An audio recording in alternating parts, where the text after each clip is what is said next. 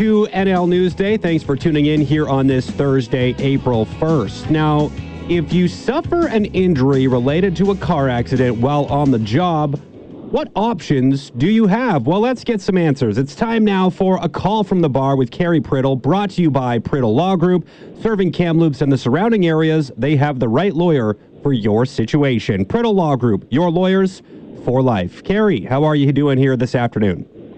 I'm very well, Jeff. How are you? I'm doing good. Thanks so much uh, for the time. Appreciate this as always. Now, like I said off the top, if someone suffers an injury that happens, say, due to a car accident while they're on the job, what are those injured person's options? What could they potentially do, uh, you know, after suffering this automobile-related collision?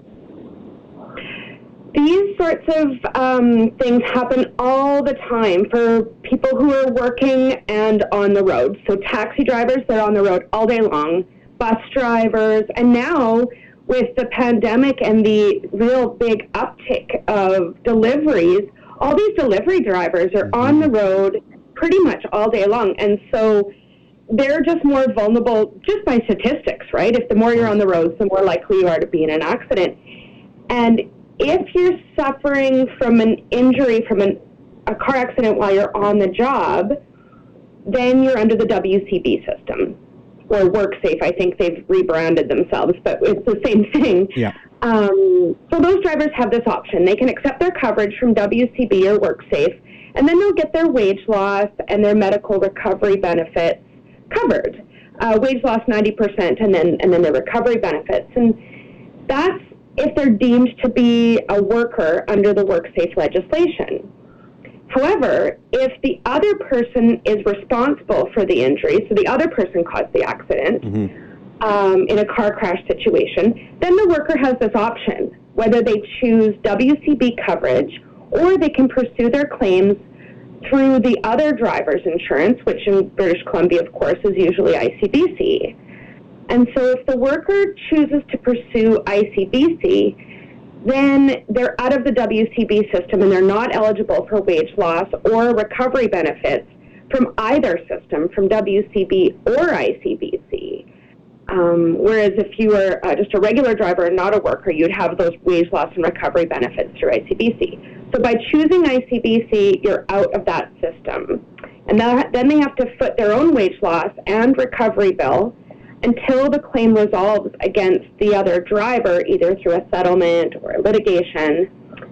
And so the advantage to electing ICBC, though, over WCB is that you can claim for pain and suffering, but you can't get that through WCB. WCB doesn't pay pain and suffering for injuries on the job, just recovery. And so another advantage is that ICBC must pay any award for your future care in a lump sum because you don't have any Part 7s.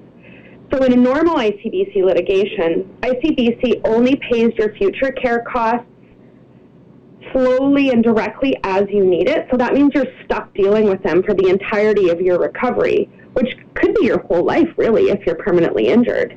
And so that's not great. Um, the rules and the requirements for treatment approval they're changing daily with ICBC right now. Mm-hmm. And so you never get consistent approval or coverage for the treatments you need. There's always a catch or a loop um, hole or a hoop to jump through, or they're just flat out ignored by the adjusters. And so most people who are injured in accidents right now are at the whim of their adjuster who determines when you get treatment. And so that's the advantage of electing WCB over ICBC in a car accident situation, because your wage loss and your treatment is paid right away and really without much hassle. And then as well, if you need to be retrained because you're permanently injured, you're mm-hmm. provided with that assistance. WCB isn't generous, but they're usually consistent at least with supporting recovery as opposed to ICBC. Now, when we're having this conversation, and you talked about it right off the top, a, a, lot of the, the the examples that you gave of who we might be talking about here, who would be probably most interested in a conversation like this, is professional drivers. You mentioned bus drivers, delivery drivers, taxi drivers.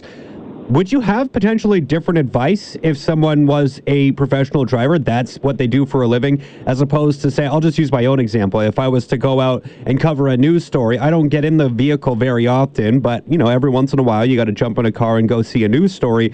Would you have different recommendations for someone who's in a car all the time versus someone who maybe rarely is in a vehicle, but you know was unfortunately in a in a situation involving an accident where they were in a vehicle that one time? Would that change the way you go about uh, um, addressing a case? Um, not necessarily. Well.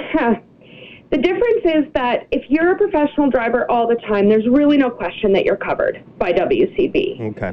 But the problems arise when there's a disagreement in a situation like you just described, where it's not clear if you're a worker at the time that you're injured. And so, what happens if ICBC and WCB disagree? That's where the problem's going to arise. And that's where really you need advice because if both people involved in the accident are workers, so let's say it's a taxi driver that hits you when you're out covering a news story, then if both of you are workers, you're barred from electing ICBC at all or mm. the court process. You're stuck with WCB. And in a situation like that, ICBC is going to say that they don't want to take responsibility. So they're going to allege that you're a worker and the other person's a worker, and then they're completely clean hands. They don't have to deal with you at all. But then WCB is going to say, well, no, no, we don't want to take responsibility. And so they're going to deny that you're a worker. And then you're stuck in this quagmire because you have no treatment or wage loss from either WCB or ICBC while the two of them fight it out. And you're just the innocent bystander who was injured without any clear definition of whether you're a worker or not. And then you have to apply to WCAT, which is the Workers' Compensation Appeals Tribunal, for a declaration as to your status of a worker. And so usually this process is, I say glacially slow, but it's slower than that. Mm. Um, they don't even assign an adjudicator usually for 18 months or wow. more because wow. they're so backlogged. And so then the injured person just sits in limbo for years and waits for this determination by this mysterious WCAT about whether they're a worker or not. And in the meantime, they're footing their own cost for recovery, treatments, wage loss. And so I see so many people in this situation, and they have to cash in their RRSPs, or they have to utilize their lines of credit, or they have to refinance just to get them through. Yeah. Especially if they can't work during that time because of their injuries. And then once WCAT determination is completed, then they can proceed either through WCB or ICBC. But by then, their recovery is significantly delayed, and they can't really hope to regain what they've lost at that point. It's it's really unfortunate situation, and that's exactly the situation that you're describing. So, in that type of a scenario, I guess probably the first thing someone should do, uh, assuming they're not, you know, totally up to snuff on how the, the, the legal proceedings would work in a situation like that, they should probably call a professional because this sounds pretty confusing to me based on, on you know how you describe navigating the system. So uh, probably getting some some professional advice would be step one. Well, and it, it changes every day. Uh, for example, there are cases where ICB or WCB, you can go through the WCB system, but if the other driver isn't a worker, then they can still take your claim and get you a portion of your pain and suffering. So that's the ideal situation, and that's great when they do that. Um, but sometimes you need a lawyer to kind of tuck them into that. And so thank goodness there's personal injury lawyers who do this work and can advise clients because otherwise you're going to get lost in the system, and most people just frankly give up. And so that seems to be the general purpose, actually, yeah. especially from ICBC's point of view. They're kind of counting on people who are injured and then being frustrated and delayed and prevented from recovering, and they're already in pain and out of work, and then ICBC's, you know, putting up every roadblock to get your compensation and assistance stopped, and then you just give up. So, believe it or not, WCB is much kinder to deal with hmm. um, in that situation.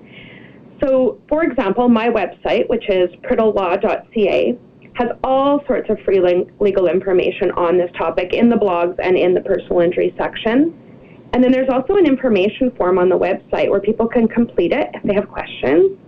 Or all personal injury lawyers, and myself included, we provide free uh, consultations respecting your accident injuries. And so we can help sort out what the options are, what the ne- next steps are, and whether you need a lawyer or whether you just need some advice about how to navigate it yourself. Yeah.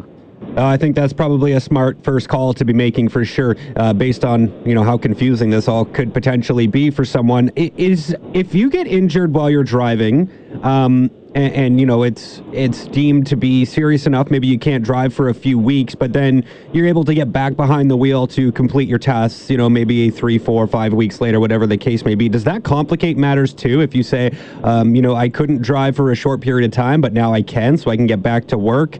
I mean i imagine they wouldn't be very sympathetic to people who are in that kind of a situation who maybe lost you know a couple of weeks of work but at the same point in time not long enough that they're completely unemployed or anything like that Exactly, and that's when WC is great because they're the ones that will provide the immediate treatment and the immediate um, just couple of weeks of, of wage loss okay. that you might lose. So that's almost a simpler situation than than if you were in a, a full on accident and can't work for a foreseeable a, a long a long amount of time, I suppose. Exactly. And then the people who can't work for a long amount of time, they're the ones who really suffer and get lost in this system, sometimes for years. Yeah, that's really too bad. So if someone out there is listening, finds himself in that situation, make a call to Priddle Law. Thank you so much, Carrie. Appreciate this time. Uh, we'll do it again next week. You bet. Thank you so much, Jeff. Awesome stuff. That's Carrie Priddle for a call from the bar. Brought to you by Priddle Law Group. Serving Kamloops and the surrounding areas, they have the right lawyer for your situation. Priddle Law Group, your lawyers for life.